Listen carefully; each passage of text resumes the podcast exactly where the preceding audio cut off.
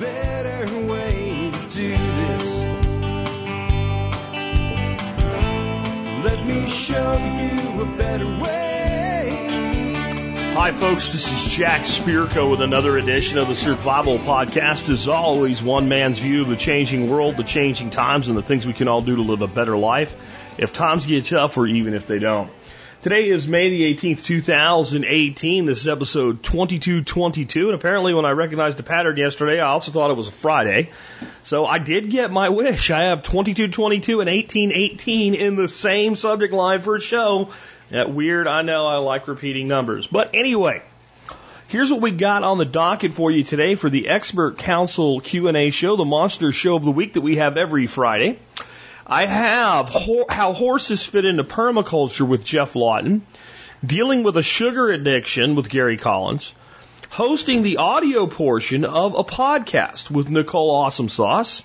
I have all about tire rotation from Charles the Humble Mechanic Sandville, dealing with hyperuricemia from Doc Bones, which we also know as gout, combining rocket heaters with ovens and dehydrators with Paul Wheaton and Josiah Wallingford, and what plants do best in an ebb and flow versus a wicking bed from me, myself, and I, Jack Spirko. We'll get to all of that in just a moment. Before we do, let's take a look at a year in history. We're up to the year 129 AD. Founding the Panhellean League. Hadrian visits, who's Hadrian, of course, if you're a new listener, is the current emperor of Rome in the year 129. Hadrian visits Greece again this year and founds the Panhellean League. The league was intended to recreate the unified Greece from several centuries before, uh, during the Greco-Persian Wars. It was mostly a religious organization, and different cities in the league began setting down rules for entry and various other rules. The league quickly became a mess as fights between delegates led to nothing getting done, and it won't survive Hadrian's death. My take by David Verne. The main problem with the league was it had no practical power. Hadrian wanted to unify Greece, but wasn't planning on giving up any imperial power. The only reason Greece had been unified for a few years in the past was to defend against Persian Empire. When an organization doesn't give any benefits, there's very little motivating the members to work hard to keep it going. Indeed. Um, it's also why this is happening. This is an example of somebody with a lot of power who has an affinity for something, doing something for no good reason. Hadrian actually is one of the better emperors that Rome has and, and really does a lot of great things for Rome, uh, if you're a Roman anyway. Um, but this is one of those things where when a guy can do whatever he wants, sometimes he does stuff that doesn't make any sense because he wants to. Hadrian had this big affinity. He was like an aficionado of ancient Greece. He he really liked the idea of all the things that came from Greece, and indeed much of the ideals that were the center of the Roman Republic came from Greek, Greek ideology. So it's he's this is kind of like I had this guy I used to work with named David, and uh, he was a co-owner in the company that I was employed by, and he had lived a portion of his life when he was a child in Japan. And he had this affinity for everything Japanese. He ate sashimi and sushi like constantly and stuff like that. And if you went to his house, like everything was decorated in, in Japanese. Now imagine a guy like that has this affinity for Japanese culture and give him the power of the emperor of Rome. And you can kind of get carried away with yourself. Here's a, here's a lesson that actually applies to the average person though. We can get too carried away with any hobby, any idea, anything that we bring into our lives. I grew up as a kid. I love snakes. Many of you know that I'm kind of a, an amateur expert, I guess would be the way to put it. I'm certainly an amateur uh, herpetologist. Uh, and was specializing mostly in snakes, lizards too, but snakes being the main thing that I, I've you know spent my life learning about, dedicated to developing husbandry techniques, developing breeding techniques, and stuff like that. I currently own those snakes though, because what happened was when I got to the point where um, I realized, hey, you know, you're pretty successful now. If you want snakes, you can have snakes. I had this office at my place in, in Arlington, Texas, and it had this huge set of built in bookshelves. The whole wall was bookshelves. And they were about the perfect size for sterilite containers that snake breeders use for snakes. And I got a snake, and I got another snake, I got another snake, and eventually I had more than a hundred snakes. Not counting little snakes that were being hatched in incubators and being bred and trying to be sold off and traded and things like that. And I realized I had letting my hobby become a compulsion. And we have to make sure that we balance our hobbies against being compulsions. Or if we're going to have hobbies, it's good that they produce something. And I was never able to make my breeding efforts economically viable because I have to be weird. And instead of breeding, breeding the things that already had a market, I was trying to create new markets, which is, you know, my other hobby. Um, and so it depend, it ended up being a point where I was getting like Christmas cards from the guys at Mice on Ice, which is a real website. Uh, and then when I when I actually got rid of my snakes, they actually sent me a, a, a, an email asking me if anything was wrong. Did they lose my business? Right. So I was spending a lot of money on frozen mice and rats and not getting much out of it in return, and it had become work. And but imagine if I didn't have to do the work. If I could point my finger and make somebody else do the work. That's what was going on here with Hadrian. Different way of looking at history, my take by Jack Spirko. And with that, let's go ahead and get into the main topic of today's show. Uh, these are questions for expert council members. Remember, the best way to send in an expert council question, because if you call it in, I might not forward it. I really, I, a lot of times I don't. Expert council shows. Email me, jack at thesurvivalpodcast.com, TSPC expert in the subject line. Tell me who the question's for, and then give me the question in one sentence, hit return a couple times, and then provide details. This is the best way to be clear uh, with the expert so that they know exactly what you're asking and to get past my screening so that actually gets in front of them. Uh, reminder, real quick, if you want to know all the people on the expert council, you can go to thesurvivalpodcast.com and you can go to the about and it'll pull down a menu and you can click on meet the expert counselor in any of the expert council uh, shows. There's a list of all their websites, who they are, and a link to the bios on the expert council page. With that, Jeff, let's talk about horses and how they fit into permaculture. Hi, Geoff Lawton here, coming to you from Australia. And I have a, a question here which involves a lot of well, two questions actually. Um, a lot of details about a property in southwest VA, zone 6B, 7A, uh, 13 acres. And um, there are a lot of questions about per, uh, permaculture and horses or our approach to permaculture and horses. So um, the first thing I'd like to introduce here in relation to this is a website called Equine permaculture.com. Um, one of the main people involved in this is Marietta um, Vandenberg. She's a student of mine, and um, she went on to um, write a book called Equine Permaculture, and uh, they have an interesting website. Um, they talk about their mission being earth care, people care, and horse care. Um, and uniting like-minded people. Um, it's a um, quite an academic study of how you um, use permaculture design and um, for horse care, and um, there's um, sort of an international platform and, and, a bit of a movement. And um and how you can put together all kinds of combinations of forages and hedgerows um, and uh, deal with uh, runoff control and erosions on horse properties, uh, zone planning for horse properties, um, and um, many many things. So, getting back to our question here, and that is, um, it's 13 acres, and um, there's uh, four horses, uh, which are on about 10 acres of mixed pasture, and um, it, uh, Michael wants to know. Um, they've seen the quality, the, the, the, quality of the pasture decrease and um, a lot of uh, increase in weeds and undesirable grasses. And uh, they want to start rotational grazing, which is definitely the way to go. And taking the pressure off the pasture um, with the right sort of forage, which uh, is specific um, and a little bit more specific uh, for horses than it is for cows because horses are, are, are a little bit more specific in their in their in their forage requirements, um, and um, um, how and, and really wants to know how long should it take before the grass is grazed down before the animals are rotated off. Um, well, I think everybody is finding the quicker you crash graze um, and the faster you move the animals, the better. Some friends of mine are doing 450 um, cows moved five times a day with a rotation that doesn't come back for six months.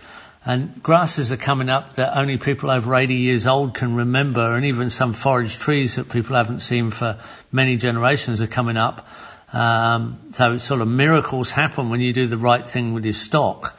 Um, now you've only got four horses and 10 acres, and there's probably a limit to how much you can fence. But it really is, um, the quicker you graze it off, the faster you can afford to move them and then allowing them to come back once the grass is close to full height but not going quite into full seed.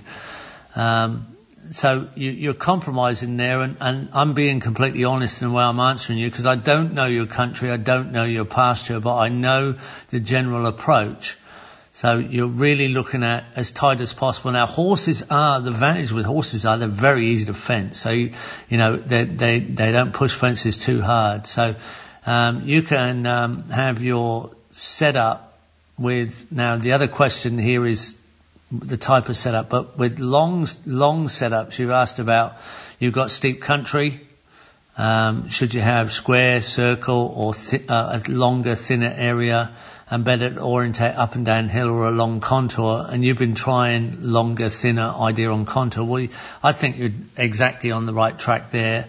The, the advantage is that you're gonna, if you're gonna track out with the, the horses, they're gonna track out on contour, which is much easier to control, um, and less damaging. And then if it's long and thin, then you can electric fence in stages, as long as you've got your water points set up. So as usual with stock, a lot of it's about water points. So I would be running my um, laneway up a ridge line if I could. Um, ideally right up the centre of a ridge line with thinner, thinner paddocks on contour.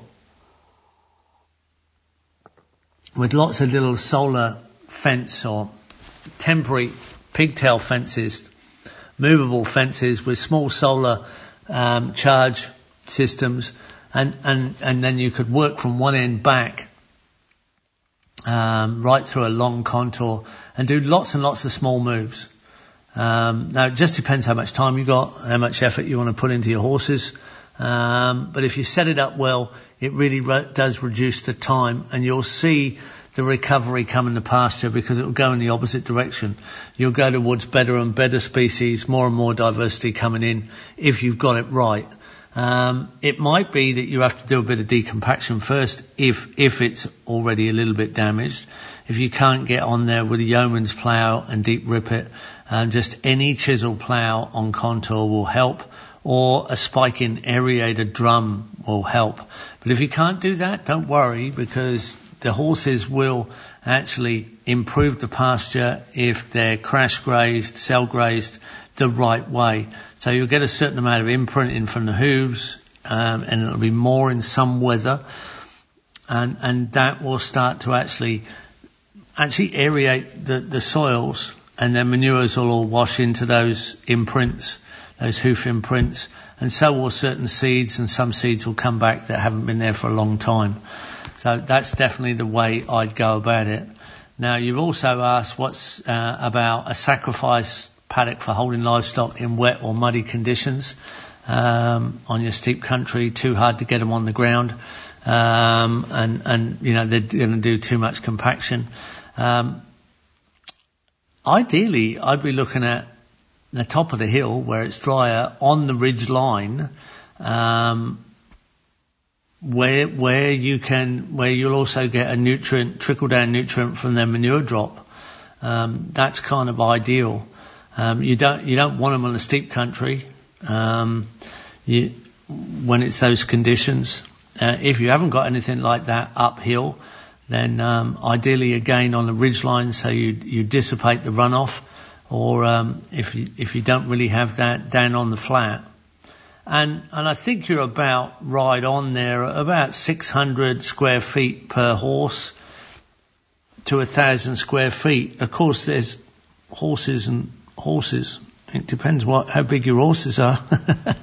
you know, it can go from you know what 14.2 hands where or 14 hands where a where a um, a pony becomes a horse, and then right up to you know huge 17, 18 hand monsters that are big cold-blooded workhorses. So it will depend what sort of ho- horses we're talking about. Um, and I think you'll get a lot of information from the Equine Permaculture book if you get it, or, or at least the website, and you can ask advice there. Um, I, we have Arab stock horse cross, um, and um, miniature horse for the daughter, and um, I'm going out riding tomorrow actually, and on you know 17 hands large horse. Um, so I, you know, I love my horses. I think they've got a great part to play, um, especially in the future. It's kind of inevitable we'll be um, back into horses sooner or later, more than we are right now in practical sense. So um, good luck with that. I think it'll be uh, a wonderful thing when you get it right and something of value to help other people with. Good stuff. Just a quick addition to anybody that's kind of like if you're a horse person, you know this. But a lot of times people get into like homesteading and stuff and they just start acquiring things. I'm the compulsion thing from the history segment. And there's one very important thing to understand about horses, anything equine, donkeys, etc. Um, dogs and, and horses do not mix unless the dog knows to leave the horse alone. There's dogs that herd cattle. There are not dogs that herd horses. Because if a dog threatens a horse, the horse is going to kill the dog.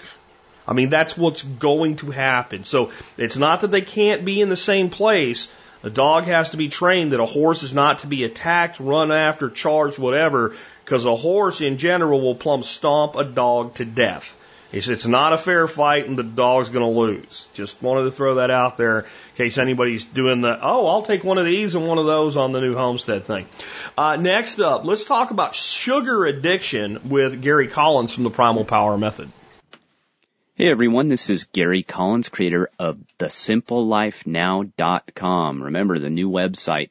And I'm also in the MSB section. It may still be under Primal Power Method. I need to go check. I'm not sure if Jack has changed that yet. But remember, you get 10% off all your orders.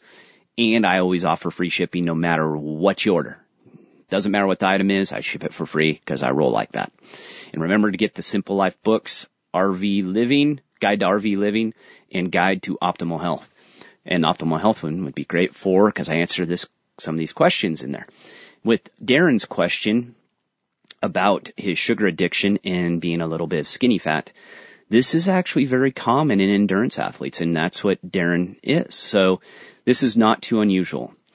What usually happens, and I'm, I'm going off generalities because I do not know Darren's diet specifically. I just have basic information. So I'm going to go with that. So don't get mad at me and go, God, he's just stereotyping. I'm not. I'm just giving you what I know from from working with uh, endurance athletes in the past. More than likely, Darren, you're consuming too many carbohydrates or simple carbohydrates, starchy carbohydrates with your meals. That would be giving you that 30 minute kind of all of a sudden want desiring sugary snacks.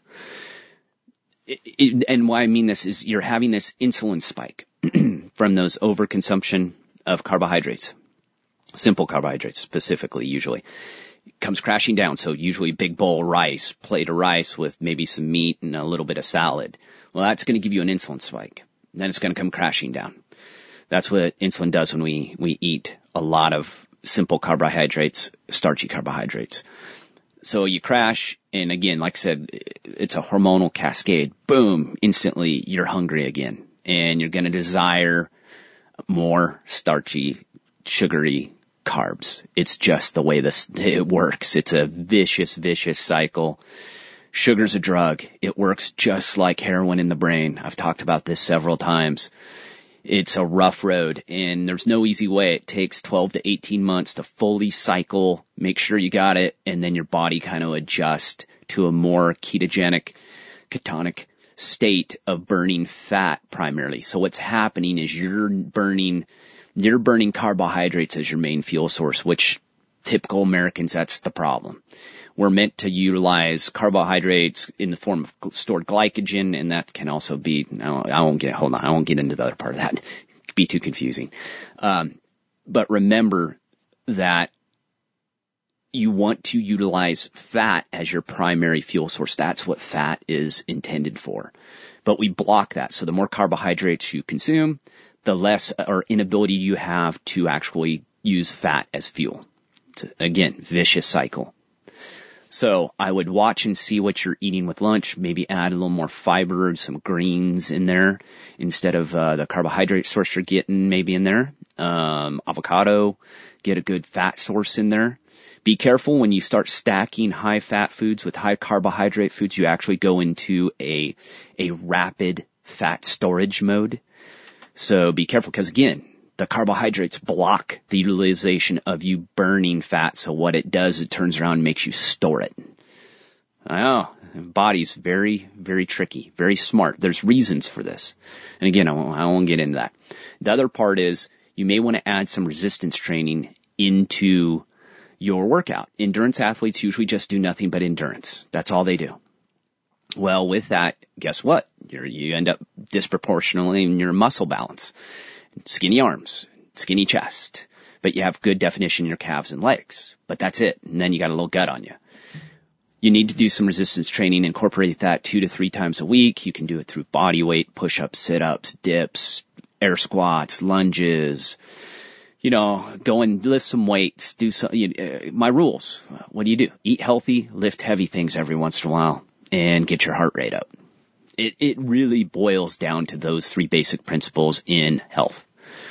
So that would be my determination. And if you have more information, Darren, feel free, you know, to send it on. Uh, I may have missed something there, or if anyone else has a similar problem uh, with more detail. And with that, remember my books again are out. If you buy them, make sure to review them on Amazon. Amazon treats those things like gold. So if we don't get enough of those, you know, I guess we're not the popular kid on the block. But thanks again, guys. Take care. Yeah, all of this stems from basic human biology. And you, if you go back and think in primal Paleolithic terms, um, the human being did not evolve with an endless supply of carbohydrates and specifically simple sugars, and certainly didn't in general have a large quantity of fat and sugar at the same time. And when humans did have this abundance, let's say it was a, a, a stream full of fatty salmon at the same time that berries were available, uh, sugar and fat together do trigger an amazing response in our minds and, and, and, and biochemically. And we, we gorge on it if we allow ourselves to. And at the, you know, at the dawning of humanity, this was a good thing because we would put fat on to get through lean times. Same way a bear does. Almost the exact same way a bear does in that scenario. And what happened is we, through our ingenuity, created such abundance that we could have these things that were seasonal luxuries at our fingertips 365 days a year. And much like a person could be exposed to some sort of a drug and then experience some sort of euphoric effects from that drug and not have a problem if they only had very limited access to it, like it was something that was a social thing once a week or something like that. If they have unfettered access to it, they can very quickly become an addict, even in a, a substance that's not generally seen as highly addictive as a drug. And, and the truth is, sugar, specifically refined sugar, is a drug. And when you add fat to refined sugar, you increase the addiction and the total capacity for consumption. And that's the weird thing. You can take a, think about it like, have you ever ate a meal and been so full and you left a piece of steak and maybe a little bit of something else on your plate and you're thinking, I can't eat another bite, but someone brings out a piece of cheesecake. Then we'll all have a bite and eat the whole thing. But if you tried to eat more meat, you, you would be like, I'm done. Or vegetables, I'm done. And the body has an ability to consume more in the form of high fat, high sugar combined. And specifically high sugar, and then the fat just turbocharges it. So the way to break addiction is cold turkey. Okay, that's how you break addiction. And that's why keto, Paleolithic, primal, all of these diets work because they cause a cold turkey addiction by their very nature. Or a cold turkey uh, a halting of consumption of this addiction uh, by their very nature. Anyway, let's take another one. This one is on podcast hosting with Nicole Sauce. Howdy TSP, Nicole Sauce here from the road on my way to New York City taking an expert council question from John about podcasting and websites. But because I'm driving, I can't read it to you. Luckily, we have Mama Sauce here. Road trip! John asks, my question is for Nicole Sauce. I want to make a website. If I use WordPress.com, will I be able to upload my podcasts to such a website? My partner and I have completed about 10 podcasts. We have another 20 that are done but need to be edited or stitched together. If we make a premium website on WordPress, will we be able to upload podcasts? Will we only be able to upload podcasts up to the 13 gigabyte limit?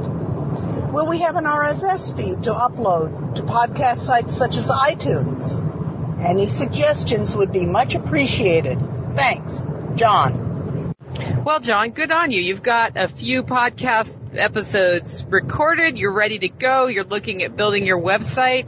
And this is something where Jack's advice and my advice are probably very different because when he started his website, he was hosting his audio files and I can't remember the episode number and I can't look it up right now because I'm driving where he went through all about how he hosted his audio files for the survival podcast. I do it differently. What I do is I use a third party audio uh, server. And the one I use is Libsyn. They're by no means you know, best or worst, they work for me and I read their terms of use very carefully before I chose them and their terms of use matched what I was wanting to see for my podcast long term. However, there's some caveats here. First of all, regarding the RSS feed, WordPress has a built-in RSS feed that you can use, but it will be all of your posts. So if you are doing blog posts and podcasts and other things using categories, all of that will go into your RSS feed. There are some plugins you can download to create category specific RSS feeds, but um, I haven't had to use one, so I'm not sure which one's the best. I can ask around if you end up going that direction. Regarding your question about storage space, yes, anytime you store a file on your server, it's, it's part of your limit and most hosting agreements also have like a throughput cap, how much you can how much data you can use a month. And so uh, one of the reasons I do not host my audio files on my server is A, my server is optimized for a WordPress website, not for audio files. And second, it would use up a whole bunch of my bandwidth, which would cost me money, wherein at Libsyn, I'm paid 15 bucks a month. However, there is a word of caution and this relates to people being able to find your stuff and, and search engine optimization and that sort of thing. When you use a third party service, you will get an RSS feed from them. That's the one I use to apply at Stitcher and other places. But my service also has built in syndication to a whole bunch of podcast networks like pod, you know, uh, not Stitcher. I had to do Stitcher separately, but iTunes, super easy to get that done. I had to go through uh, uh, review time with iTunes and apply there, but then it was all done. And every time I upload a show, it optimizes, it has a special iTunes area where I put in my special iTunes description and it just all happens as if by magic. So that's why I like it. And then also I'm only paying 15 bucks a month the there is no storage limit. There is a monthly storage amount. So I have a certain amount I can put up there per month, and if I need more, I just increase my monthly contract. And when I post an episode, rather than publishing to their blog that they want to set up for my podcast, which I don't want to do because then that just drives traffic to their site, right? I put down, there's a little checkbox that I say that says, you know, where do you want us, when somebody listens to this podcast and wants to, you know, go to the show notes, where do they go?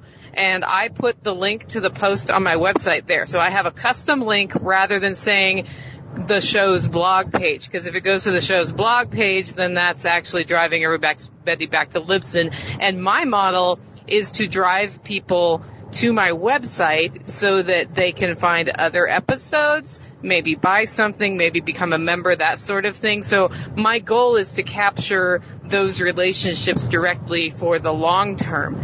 So that, I mean, that's how I like to handle audio. It's the same with video. If you're going to stream video, you're going to stream it from your server or you're going to find a video specific server like Vimeo or YouTube. I know YouTube's on the poop list right now, but you know, they, those servers are optimized for what they're doing. So I really prefer to use a third party in this case. Now, as my show grows, I'm probably going to be singing a different tune. And I do have to say, like, I am a categories different number of listeners than Mr. Jack Spirko.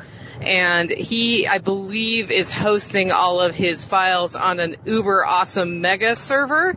And that works for him and as a, he has access to those files and that's a very good thing. So, you know, as you grow, you may want to have that growth plan in place, but really to get started and to get started quickly using a third party, making sure that your link goes back to your website and not to the blog page they want to set f- up for you on their website. Very easy way to get started. And then you have a whole bunch of syndication built in on any of these pods, podcast specific servers. Anyway, John, I hope that helps you get your podcast started. You should totally send me a link to what that is once you have it out there. I'll check it out. And as I said, we're on a road trip, so thanks for making this road trip entertaining. Road trip!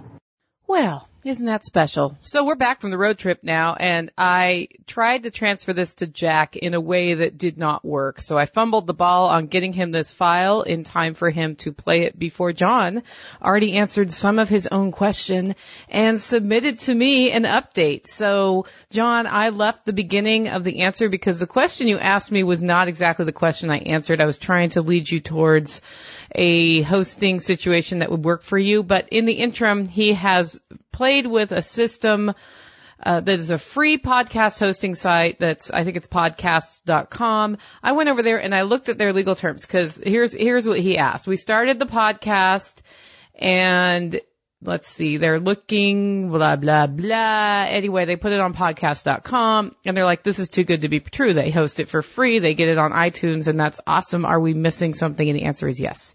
You're missing a couple things. One, I didn't see a way, and I could be wrong because I also did not sign up, but I went through their system trying to find a way to post my show notes in their system and have it just give me a link to put on my site and drive everybody who wants to see it to this, to my site. And so what you're doing is you're giving them traffic. And that's fine if you want to give them traffic, but again, I like to drive people to my site. And then secondly, I, I read they're legal and usually when you get things for free on the internet, you are trading something for that anyway. It's not exactly free.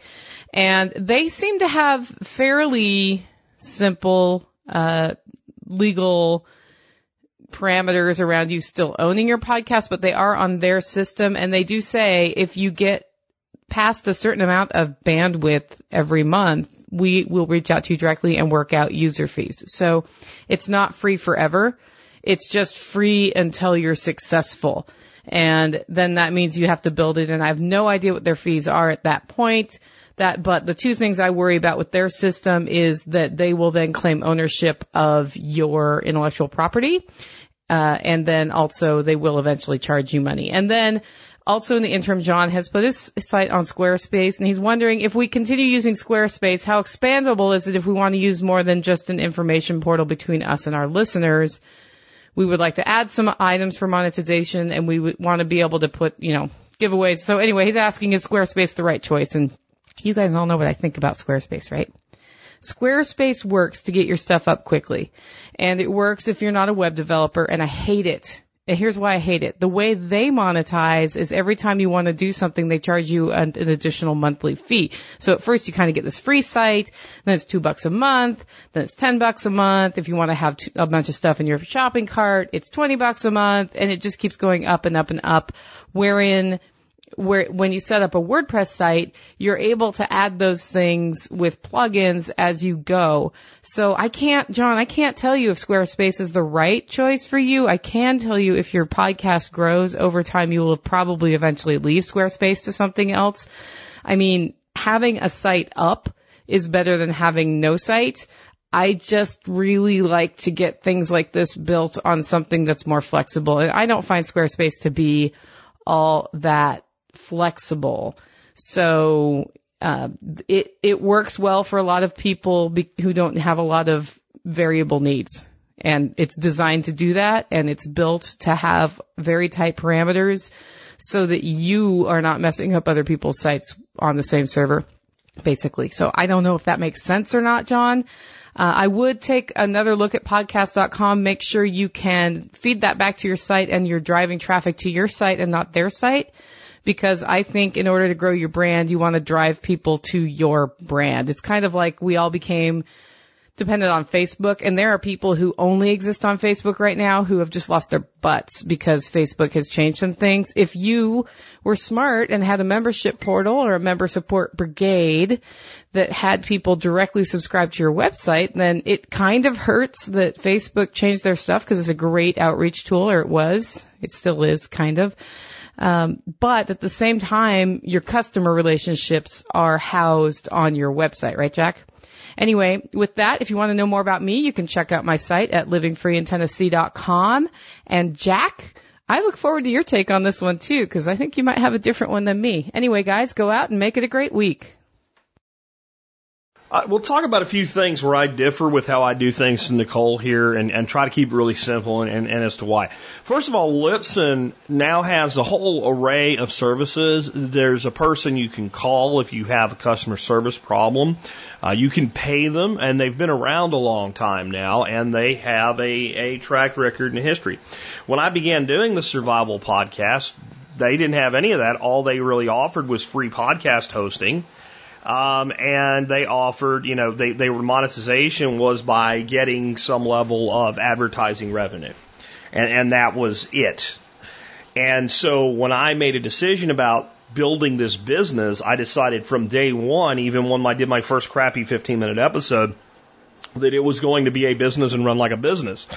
And that if I was going to serve a clientele and something went wrong with my service, that I better damn well be able to get in touch with somebody that will fix it for me. So I went with HostGator at the time, which was a pretty good host at the time, and I recommended them to a lot of people for a lot of years. And eventually I outgrew them and I moved on to a dedicated server where I host all my own stuff at 100terabytes.com. And that way I control my content. And to me, that's very important and my content can scale with my audience. I can add bandwidth, I can add a second box, I can do whatever I need to do, and it's expensive. Nicole's paying $15 a month for my two service uh, servers and failover and rewrite protection and everything else to make sure that if one crashes, the other one has all the data. I pay over $600 a month. But I'm running a full-time enterprise. So I have an enterprise quality service because I'm serving well over 100,000, almost 200,000 listeners a day. And I intended to build it that way with me. So that's one thing. Now on the feed stuff. WordPress feeds work fine with iTunes and Stitcher and everything else. And the fact that everything will be in your feed, like your blog post about your dog or whatever, does not affect your podcasting feed at all. Without even being specific iTunes, Stitcher, all these podcast feeds are intelligent enough that they only grab the stuff that has an audio file attached to it. So unless there's an audio or a video file attached to it, it won't show up in the podcast. It'll be in the feed. So if you just look at, you know, slash feed off your WordPress blog, or if you use uh, FeedBurner, which I use, and you've burned a feed that pulls from there, um, then if you pull the feed up, you'll see it. If somebody has a feed reader, they'll see it. But if they're using any kind of a podcast service, for instance, Stitcher or iTunes or what have you, it will look at a post and say, "Oh, there is no there's no media file there." I'll ignore that. So it's it's that's not a concern, but it's up to you what you do. I think the average person doing a hobby level podcast is is served fine by services like Libsyn. If you are going to dedicate your life to building a business centered around a podcast, then I think you should take control of that content 100%. Uh, it should be portable. It should be, and, and it should, again, if you are paying for hosting service, you better be able to make a phone call and get help if something's not working right. And as far as a service like Libsyn, you can use a podcast plugin on WordPress and you simply give that plugin the location of the audio file, libsyn.com slash whatever, blah, blah, blah. And it all works on WordPress. In fact, even though I host my own content, my audio files are hosted on the domain survivalpodcast.net and my website is at thesurvivalpodcast.com. And all I do is go to the directory, survivalpodcast.net slash audio slash 2018 slash 518, right? And then episode, you know, 2222 for today. And I just copy that link and drop it into the podcasting plugin. That's it. And in WordPress, it's already so integrated that you can just basically link to that file and WordPress will spit it out in the feed as an available audio file to any podcasting service. So just those are some, you know, reasons and where we differ. Next, I have a question for Charles, the humble mechanic Sanville on tire rotation. What's up, everybody? Hey, it's Charles from HumbleMechanic.com taking your car related questions, or Jack, you might say, piking on your car related questions.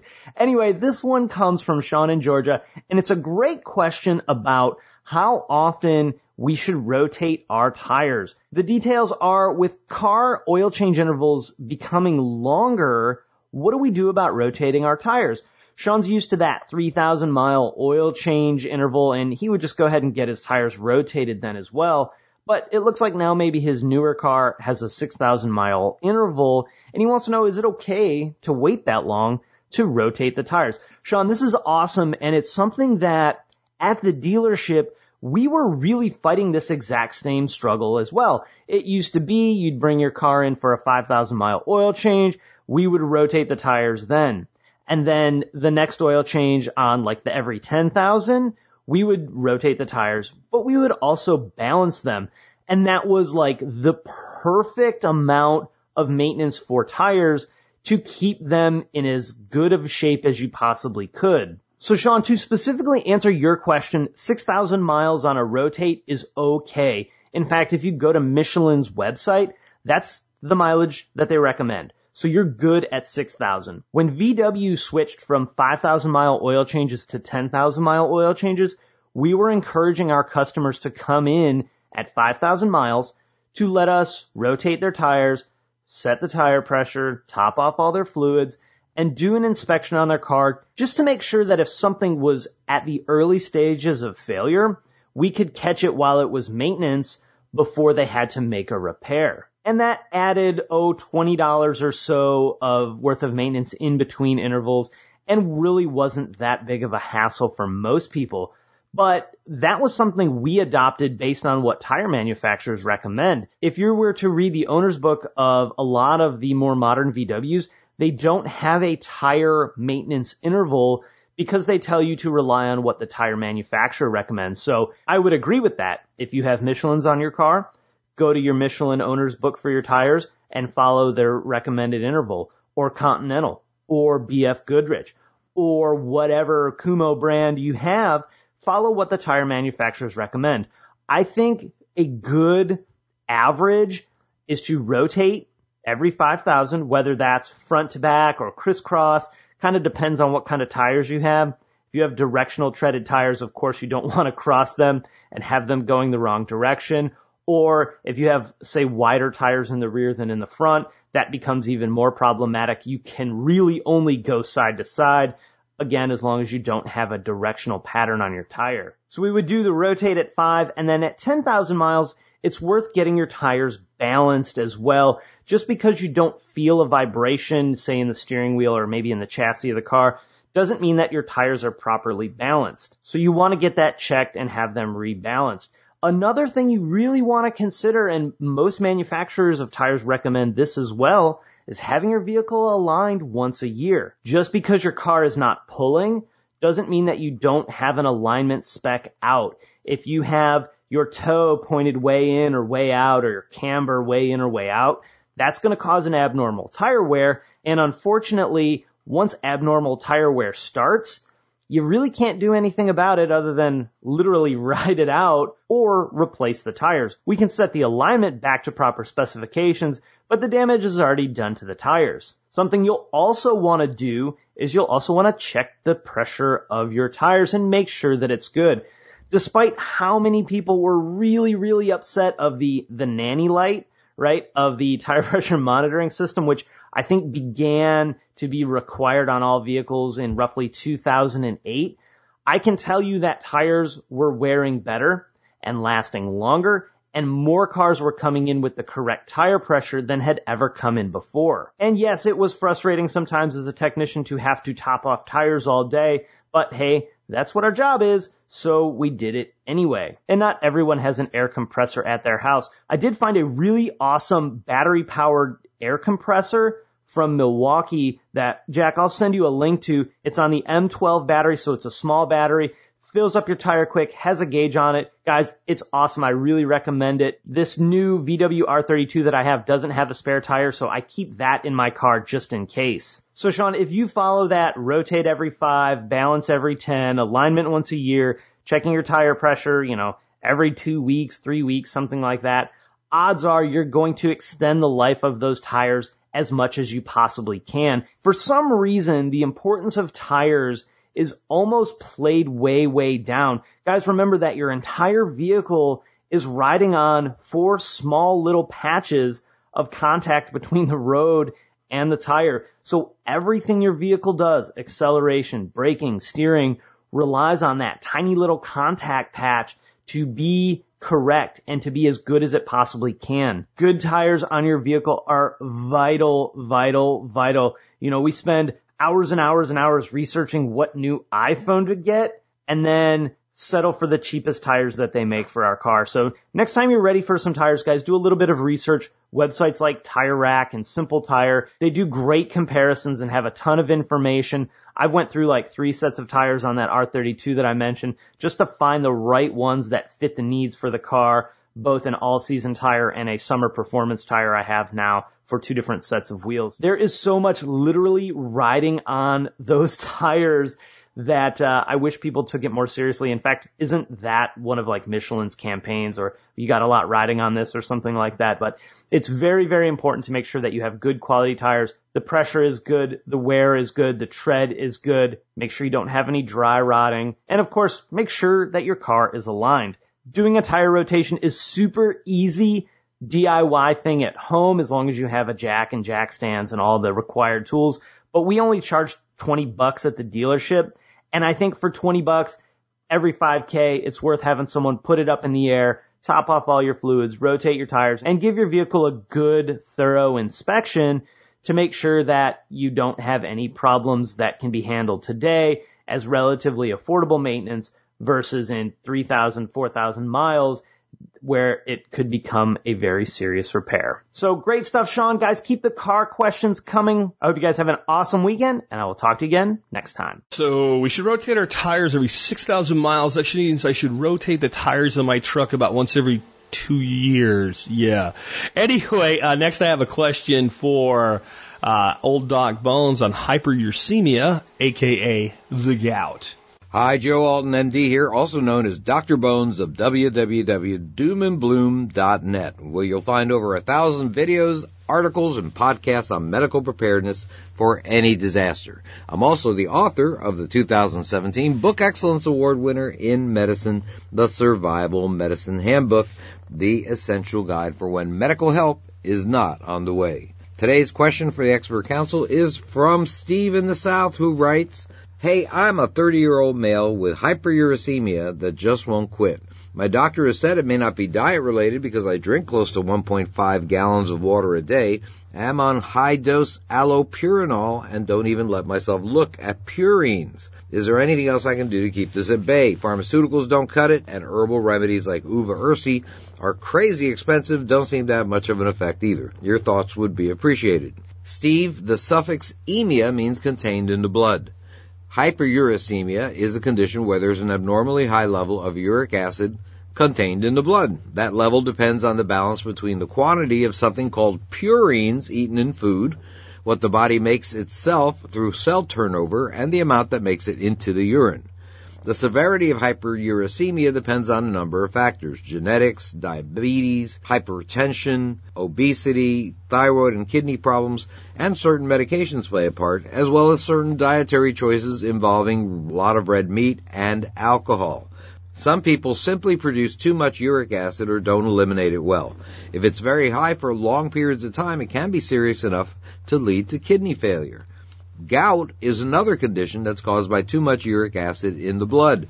In gout, inflammation of joints is caused by deposition of these uric acid crystals in the joint, leading to episodes of significant pain and swelling. And this illness is one that occurs primarily in men. A history of certain types of kidney stones may also be associated with periods of gout. If you have kidney stones, you may be at risk for gout, depending on the type of kidney stone you have.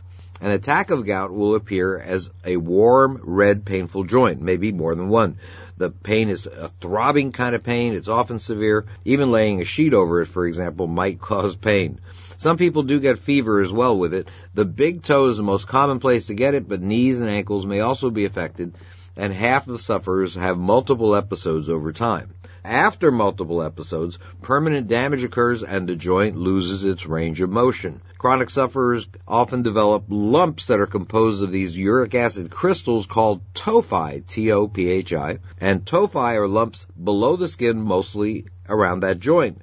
They drain a chalky looking material from time to time. Specialized prescription drugs are available for gout, such as the one you take, allopurinol, and another one called colchicine. These won't be found in your standard medic storage, so stockpile these if you're prepping. Besides medicines, which apparently haven't helped you much, lifestyle and dietary changes may be helpful. Avoid alcohol, reduce how many uric acid elevating foods you eat. In case you don't know, these include liver, red meat, herring, sardines, anchovies, kidney, beans, not kidney beans, but kidney, beans, peas, mushrooms, asparagus, and cauliflower.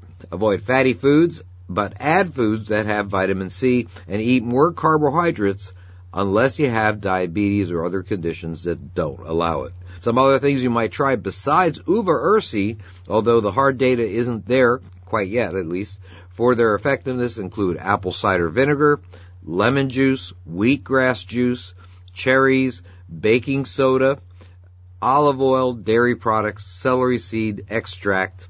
These are some natural items or dietary supplements that might be helpful. This is Joe Alton, MD, that old Dr. Bones, wishing you the best of health in good times or bad. Thanks for listening. Hey, besides getting a copy of our survival medicine handbook, don't forget to check out our entire line of medical kits and supplies at store.doomandbloom.net.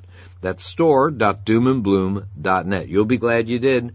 Oh, by the way, the Member Support Brigade gets a discount on anything in the store. Also, experience the joy that you get from making an old man very happy, that's me, by following us on Twitter at Prepper Show, YouTube at Dr. Bones Nurse Amy, Facebook on our Doom and Bloom page, and subscribing to our website feed at doomandbloom.net. Thanks again. So next up, I have a question for Paul Wheaton and Josiah Wallingford, and this is on rocket mass heaters and creating ovens and other things that function stack with rocket mass heaters. Paul, Joe, take it away. Hi, Jack. This is Paul Wheaton from Permies.com. I'm here today with Josiah Wallingford. Uh, what's what's your website of the week? ThriveThrough.com. Right through. So Perma Ethos is still there, right? Yeah. Yeah. Okay. All right. And uh, we got that show, uh, Permaculture Smackdown, where I just show up and talk, and you do all the hard work. Yeah, yeah, something like yeah, that. Yeah, yeah, And and we annoy people in mass through video, through the power of YouTube. And we're gonna do it now. We got a question. Oh, right. And this is, well, this is not for Permaculture Smackdown, but this is, so Jack, you sent us this question. So one of your listeners had a question, and uh, Josiah, will you read the question, please? Paul, I'm building an off-grid cabin and want to heat and cook with a rocket mass heater. I like the Walker stove design, but other than Matt's own videos, I haven't found any other people building one. Any advice or pros and cons of, of this design? Additional details. I also want construct a separate outdoor kitchen for summer cooking and food preservation. I'd like to stack functions and use the stove for cooking, canning, and burning wood chips for a smoker. Then I'd like to route the exhaust to heat an oven and run through a dehydrator. I'm attaching a diagram to help explain myself. I'm not sure if there is enough energy to power an oven. Have you attempted anything like this and have any ideas on how to make it work well? Or will this just be a terrible idea? oh, do I have things to say? okay, first of all, uh, Walker stove design, that's Matt Walker's stuff. And his stuff is all first rate. So anything Matt Walker, and, and you're trying to say like, oh, are there any other people? And it's like, yeah, there are. There are gobs of other people. And, um, most of the stuff that they put out is freak shows of flaming death with a, a coat of paint on it that says rocket something.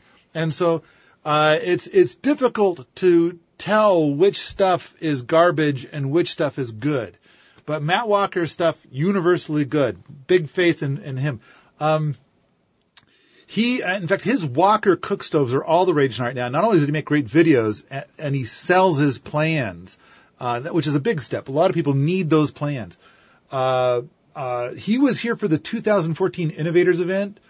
Um, and if you look on our Better Wood Heat 4 DVD set, uh, there's the fourth DVD. Four, uh, DVD four is uh, got Matt Walker doing two builds. One is a rocket smoker and butt warmer, and the other is the Ring of Fire. So yeah, I'm very familiar with Matt Walker's stuff. Uh, let's see. Then you said something about haven't found any other people building one. Uh, there's lots, uh, uh but stick to Matt. Stick to stuff that's trusted and known to work. Um, let's see.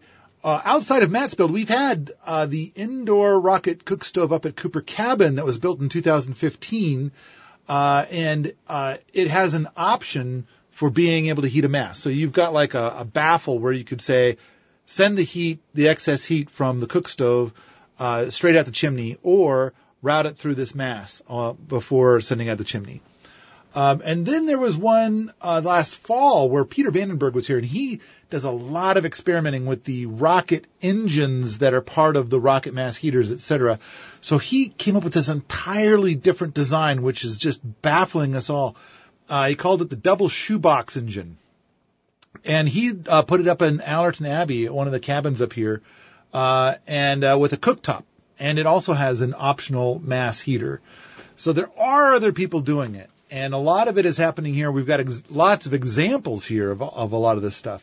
Right now. Right, right now, working. I mean, you've been, I mean, well, the other thing is, oh yeah, outdoor kitchen. You mentioned outdoor kitchen. And it's funny you should say that because right now, all these people are coming here today as we record this. Um, uh, they're gathering for the Rocket Kitchen Workshop. It's a free event. People had to apply and the best applicants were extended an, an invitation. Uh, but we had a skiddable canning kitchen that we put together. It's on skids. It's got its roof. It's all ready to go. And uh, now we're going to fill it out with all the rocket kitchen goodies, uh, including a rocket oven, uh, rocket cooktops. Uh, but its you know focus is going to be on being a canning kitchen.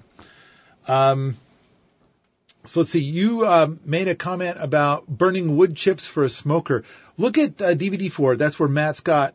he's he's building this rocket smoker and it's got a butt warmer on the side. Um, and so if, if nothing else, that'll give you a lot of guidance on how to build one of these things. Um, let's see, uh, uh, route the exhaust to heat an oven. And so uh, then you're asking about whether or not that's you, whether you can do an oven. Not only can you, but we did. Uh, Tim Barker built an oven that same time that Matt Walker was here, and it's also in that DVD. So get that four DVD set, Better Wood Heat. On DVD four, you'll see the rocket oven build. You'll also see the rocket smoker build. But the big thing is, is everybody's just gone bonkers about that oven. And so, uh, every time Tim Barker came back here, year after year, he made improvements on that, and we videoed it all. And uh, in about a week, maybe a week after you hear this, we're going to be launching a Kickstarter that's the Rocket Oven DVD. But before that, we uh, hope to be able to put several videos up on YouTube about rocket ovens. We have one video on YouTube now about rocket ovens, and by the time you hear this, there'll probably be two more. So check YouTube for videos about rocket ovens. And again, most of the stuff you see on there is garbage. So you got to be looking to see who it's coming from. But the answer to your question is, is yes, you can do it. And the amazing thing is, is that it uses a fraction of the wood of what you would use for a conventional wood cook stove or um, uh, all kinds of other techniques that people use. In, in fact, some of those rocket ovens that I saw were like, oh, you got to be kidding! What a mess! And a cob oven is really cool in a lot of ways, but it takes three hours and a mountain of wood to get up to temperature, and you just create this smoke signal that people can see for five miles away. So um, we're trying to move away from the cob ovens and move towards rocket ovens. Uh, so let's see. We're going to, oh, the DVD that we're about to put out in the Kickstarter, extremely detailed build, extremely detailed information, uh, excellent. And we've come so far. In fact, the build is designed for people with low DIY skills. So, uh, the rocket ovens that we have here now involved a lot of welding. Um, and so the one that's in the DVD required no welding whatsoever. Uh, let's see. Uh, run through a dehydrator. Oh, I really love this idea. Um, uh, there is at least one thread about using rocket oven or rocket mass heater like stuff as a dehydrator. And I know we've done a bunch of dehydration stuff just using the rocket mass heaters in the middle of winter. Uh, we use it. In fact, speaking of dehydrating, we use it to dry our clothes a lot.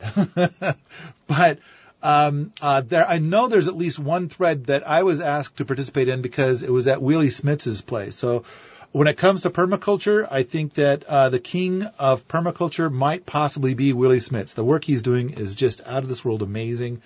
Um, but uh, uh, anyway, there's a, there's a good thread there about basically using rocket mass heater technology um, as a dehydrator. So we've got lots of that kind of stuff. I really like the idea of, of building something like that here sometime soon. Uh, we do have a rocket kiln here, which effectively is not exactly a dehydrator, but it's like, you know, for your pottery like stuff for a kiln. Although we are going to try to do some stuff with glass in it to melt glass. All right. Um, let's see. That's it. Oh, that's it. I got through it. I made it. Ta-da! Hey, great idea, by the way. Yeah. Thanks for that question. That's a great question. Bye, Jack. Bye. So, time for my question today. Uh, this comes from Michael. Michael says, Aquaponics question for you, Jack. What are the criteria which determine whether a plant will grow best in an ebb and flow versus a wicking bed? Details. I've heard you make recommendations for which plants might do best in different media beds, but I haven't noticed a definite pattern, at least at my level of gardening knowledge. Here are some plants I'm going to be growing this year, so specific comments would be recommended if they're not addressed. Thanks. So I'm going to go through his plants and tell you where I think you would probably get the best results with each one. Uh, toma- tomatillo. I think you would get fantastic results uh, from a wicking bed. I know you will because I have mine going ape shit right now um, in my wicking beds. I also think you would get incredible growth, faster growth, and faster fruiting from your ebb and flow bed, assuming your system's balanced. Um, watermelon. Uh, I'm going to tend toward a wicking bed here. Sweet potato, definitely wicking bed. Absolutely 100%. I've had incredible results with them, especially with tuber set. You're talking about a lot of displacement within an ebb and flow bed. That said, the ebb and flow bed is the place to pop slips in and make more and more and more and more sweet potato because they root like mania in the ebb and flow bed. Hot and sweet peppers, um, either. It doesn't really matter. Take your pick. They will do fantastic in both locations. You'll get a bit quicker growth in the ebb and flow bed. You'll get a stockier, somewhat healthier plant. In my experience so far, in your wicking bed. Summer squash, wicking bed, tomatoes, either or, but they're one of the fantastic plants for ebb and flow beds. Tomatoes grow like nothing you've ever seen before in ebb and flow beds. Here's some other plants that seem to do really well in ebb and flow beds. Swiss chard. Swiss chard is amazing in ebb and flow beds. Um, cucumber. Cucumber is almost like, it's almost supernatural. Like the growth you get and the production you get on cucumbers from ebb and flow beds. Generally, ebb and flow beds do good with anything that's really likes a lot of moisture, obviously, um, and things that grow without heavy feeding requirements, so that you don't have to do anything unique or specific for them. And then greens and things like uh, chives, onions, garlic, shallow root vegetables seem to do pretty well. Um, I always believe that root vegetables would not do that well in ebb and flow bed. Rob Bob from Rob Bob's uh, farming in on YouTube uh, out of Australia has totally shown that to be false. He has grown like he called one grandma beetroot. It was this sugar beet that was like as big as like a friggin' your head that he grew uh, there. He's he, ginger he's done in ebb and flow beds and massive turmeric uh, harvests out of ebb and flow beds. So you can grow anything you want in either one. That said, like summer squash you asked about, I'm going to say wicking bed because it's a big plant. It takes up a lot of space, especially if, and you really will do well if you can find some sort of vining variety. Like a, instead of growing a bush zucchini, grow like a tromboncino zucchini that vines, and then we can caress that over the edge of the wicking bed and leave lots of space in there. But bigger plants will generally do better in your wicking beds. Um, the, here's the here's the deal you can grow anything in a wicking bed and it will do well. Some things do really good in ebb and flow beds and some things probably don't do as well or they take up so much space you don't want to give up that space in your ebb and flow bed. But I haven't found anything that won't grow in an ebb and flow bed yet. I have beans going bonkers in my ebb and flow bed. And it was actually a really good thing to do. I put some scarlet runner beans into one of my ebb and flow beds and it let me explain to people that yes, you know, beneficial bacterial relationships do occur in ebb and flow beds, even though I know you don't think they do. And we know that because we pull one of the bean plants out and the, the roots are covered in little pinkish white nodules of nitrogen that only form if that bean is having a symbiotic relationship with the rhizobial bacteria that actually fixed nitrogen. So we know that bacteria, and I didn't inoculate those beans. It's just in there. It got there on its own. So I, I think there is, uh, you know, kind of one of those things like the best thing for you to do is to put something in, if you're not sure about pepper plants, put one in a wicking bed, put one in your ebb and flow bed, and look how they grow in your system. I will say this, if you start growing plants like peppers in ebb and flow beds, if you have a deficiency in nutrient in your ebb and flow bed, the pepper will show it to you quickly. Your pepper leaves will start to turn kind of yellowy, they'll get chlorosis, they won't be happy, and you'll know that you need more fish and maybe you need to put some compost tea or put some compost in a bag and make a giant tea bag and let it sit in your water tank or something like that. Uh, if you have an iron deficiency, a pepper is going to show it to you much more quickly than other plants. They're kind of a canary in the coal mine. Comfrey will do that as well. Um, but here's the beautiful thing. Let's say you put your pepper plant in your ebb and flow bed. You put a tomato plant in there, you put a cucumber plant, you throw some, some greens in there, and everything's doing really well. And you look at your pepper plant and your tomatillo plant that you put in your ebb and flow bed, and they're starting to get yellowy leaves. Pull them out, stick them in a wicking bed they'll come right out. That's the beauty of it. Even with a big root system, if you're gentle and careful, you can pull that root system right out of that ebb and flow bed and tuck it into a wicking bed or tuck it in the ground somewhere else. Another thing you can do, and people don't realize this is, you know, something that's okay to do and it will work, is get a hold of some good quality granulated organic fertilizer. And you can certainly get a better result with this in a wicking bed in the soil, but you can scatter that right on the surface of your ebb and flow bed that should stay relatively dry. Your ebb and flow bed water should not come up to where you can see water. It should get moist up there, kind of from underneath, a little bit of wicking action through either the lava rock, the pebbles, the expanded shale, whatever it is that you cap your beds with. And so just little bits of moisture will grab on and matriculate that nutrient down through that bed with each cycle and feed your plants. Another thing I haven't actually put out a video on yet or anything yet because I'm still playing with it but I found a bottle of some tablets that were for feeding water lilies. And I bought this when I had put some water lilies in my pond and they didn't even grow, so I never really used them. And they're made to be used in aquatic systems. They're made to feed plants that are heavy feeders. They're fish safe because they're used in fish ponds and they're an organic product. So I have some water celery in an ebb and flow bed in a very large system that will never balance. And I'm seeing what can you grow in an ebb and flow bed that is never going to be the kind that we're looking for. And it, it, apparently water celery is not it. The, the water celery in that bed is kind of um, yellowy. And I've just popped in a few tablets right at the top of the root crown, and I'm going to let those dissolve and maybe pop a couple more to see if that turns them around.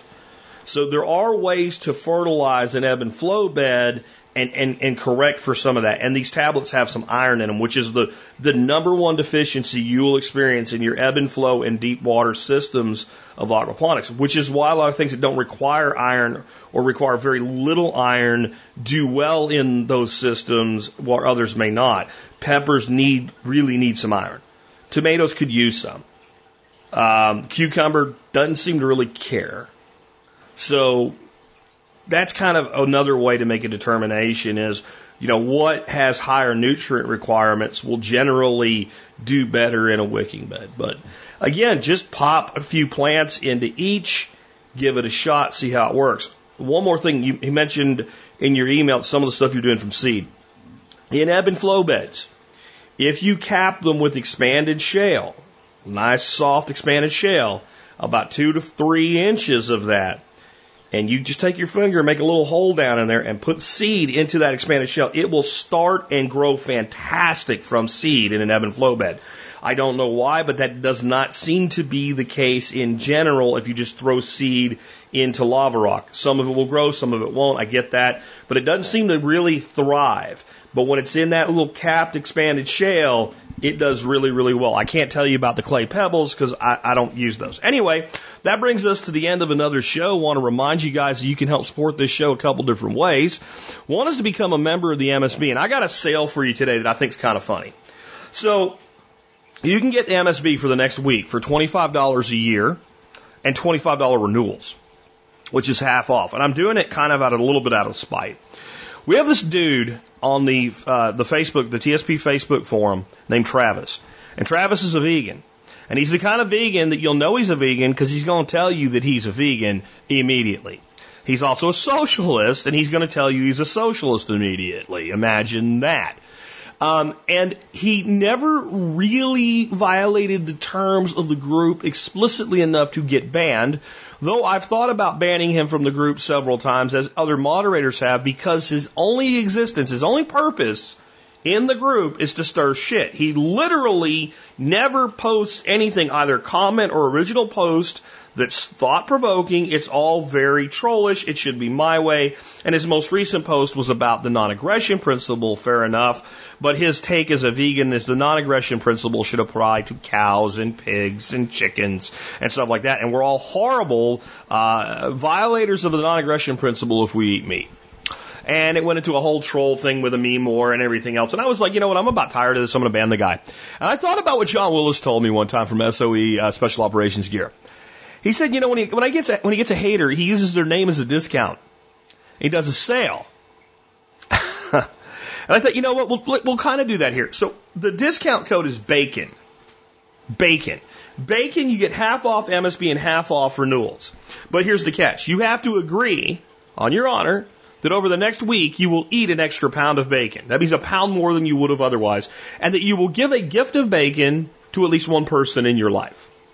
So a friend, a family member, whatever, you'll give a, and it could be a bacon bit chocolate bar, I don't care what, but just, just for Travis. That you will, in his honor, eat an extra pound of bacon and you will give away bacon and spread the bacon addiction. I also have made an exception if you, before religious reasons, cannot consume a pork product, you may eat the meat of your choice.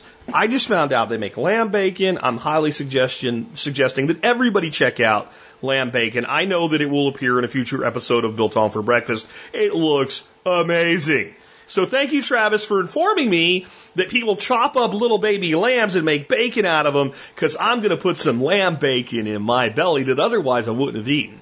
But bacon is the discount code. You can only do this if you're a new member or if you're an existing member with an expired account because you can't renew online early, but you can go to the members page and you can renew early if you do it manually by US mail. So there is that option to you as well. And if you want to do it by mail and you want to pay for two or three years in advance, you can do that too. When Dorothy sets you up, she'll just give you as many years and we'll cancel your auto renew. Just fill the form out completely so we know you have an existing account. And that way we'll make sure you don't get rebilled by PayPal or Stripe. All right. So in the honor of Travis, the socialist vegan, bacon, half off the MSB. There you go. The other way you can help support us is by doing your online shopping at tspaz.com. tspaz.com is a little website within the website that is the survival podcast. And at tspaz, you'll see all the things that I've reviewed on Amazon. Remember, if it's there, I own it, I use it, what have you. And as long as you shop through T-Spaz, you help support the survival podcast and the work we do. Uh, the product of the day today is a little bitty product, it's about six bucks, and it's tweez, uh, it's uh, toenail clippers, made by a company called Tweezerman. And you might wonder why I would have toenail clippers as item today. First of all, I, I think that like grooming is important to your health and to your survival and to your hygiene and things like that. So trimming your nails is actually important. It actually is a prepper thing.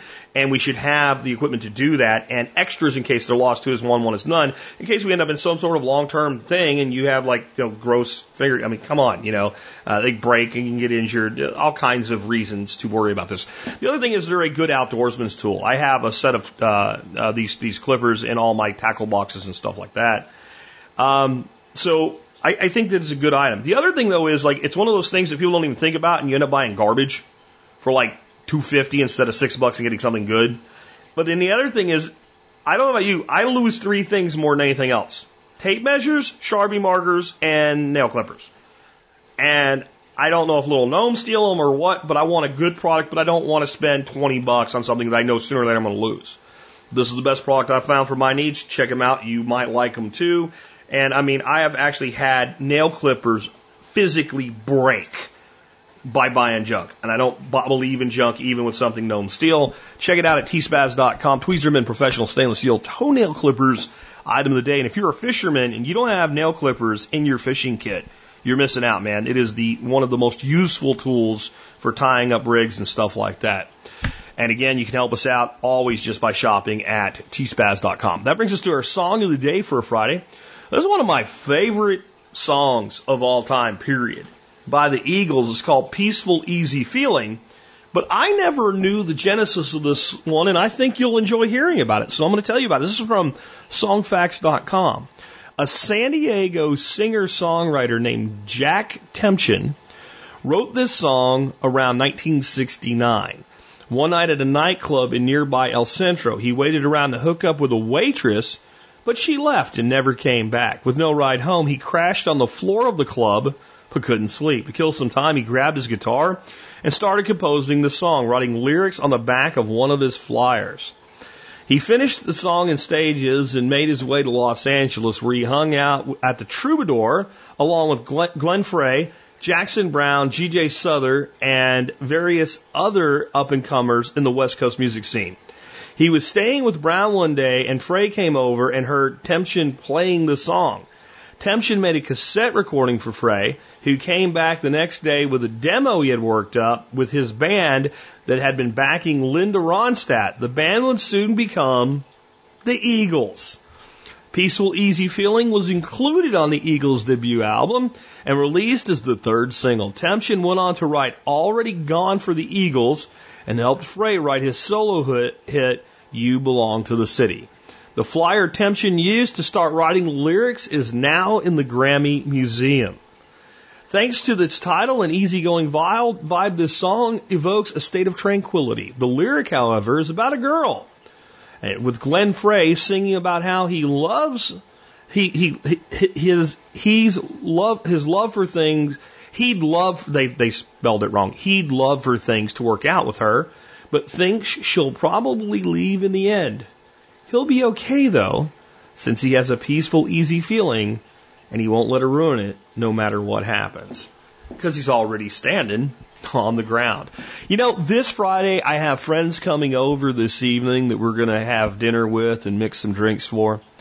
And uh, tomorrow, my buddy David's coming over. We're going to film another round of biltong for breakfast.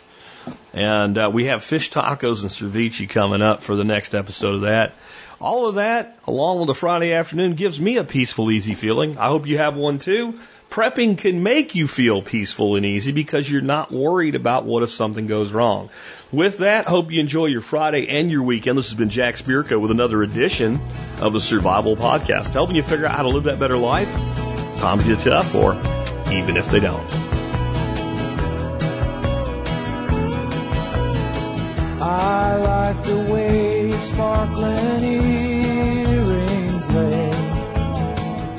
against your skin so brown. And I wanna sleep with you in the desert tonight with a billion stars all around. Cause I got a peaceful,